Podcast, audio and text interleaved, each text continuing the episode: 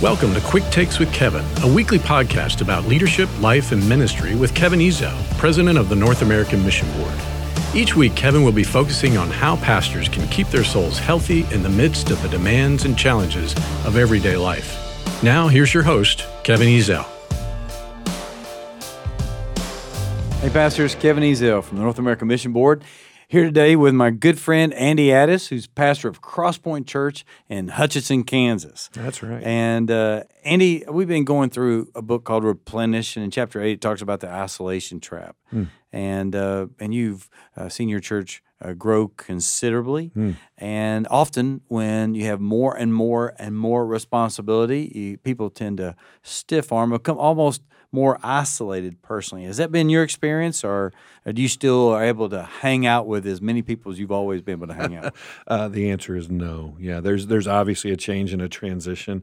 I, I take some solace in reading the Gospels where it's always Jesus with Peter, James, and John. You know, every time he did something, it was Peter, James, and John. Right. Uh, and I'm sure the other disciples, when they went up on the Mount of Transfiguration, were like Peter, James, and John. Peter, James, and Right, John. You know, why are we doing firewood? And he, they're off with it. Well, the- it there are crowds there is a certain capacity there is a, a real relational level where um, you have to have friendships you have to have Yeah. relationships and no you can't relate to everybody the same Well, tell me when you when you started Crosspoint, Mhm. I know it was really. Uh, uh, you started with how many? Just tell me. 127 people That's right. And so today you have at least twelve campuses. Mm-hmm. I know, and and you run total uh, worship. How many? on average depending on whether it's harvest season or not because we're very rural we're usually over 3000 but we know we're reaching about 4800 on a regular basis Right.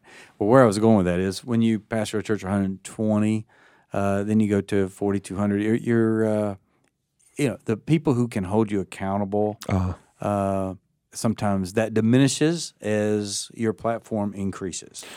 And Right. so uh, we just want to share oh, now who can speak into your life, Hmm. push back a bit, besides your, your spouse.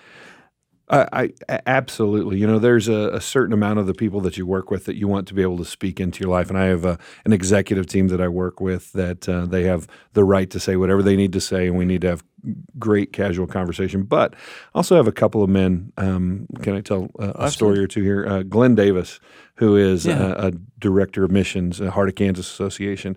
I went to him when he was pastoring and said, "Hey, you're way down the road for me. Help me out." And I remember one day that we were sitting there and I was bemoaning um, the the building program and some costs and this and that. He just sat there and lovingly listened. And I remember he just went, "Huh."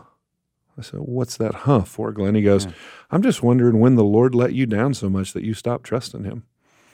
And oh, he just undercut. I'm like, "What are you saying?" He goes, "Because it sounds to me like He's failed you miserably. Tell me about that story. I'd like to know when." Yeah. and it just brought me back to center. I mean, he was that guy. He had the right to speak to me, and uh, he had gone down that road, and I'd given him permission uh, to look into my life, and so he could say those hard things. Sure. And then I've got another buddy. Um, his name is Chuck Stecker, and he's the president of a Chosen Generation Ministry. He's a retired Pentagon official, so he's man's man. We we flew into Denver once, my wife and I, and he and his wife Billy picked us up, and after he patted me on the back, gave me a big hug, we sat down in the front seat. He asked me how things were going on and uh, and and encouraged me. And then he goes, "I need to talk to you about this Twitter thing." I said, "Okay." He goes, "You need to quit talking like a girl if you want to lead men." And you could have heard man. a pin drop in that car. You know what I'm talking about? Yeah, And the well, first thing I want to do is listen, old man. I don't need to take this from you.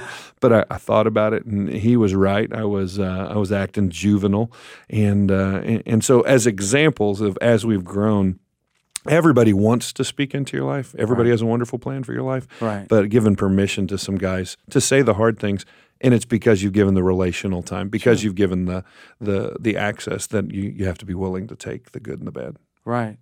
You know, I, I think some guys who start off and and and things go really well, I can see both sides.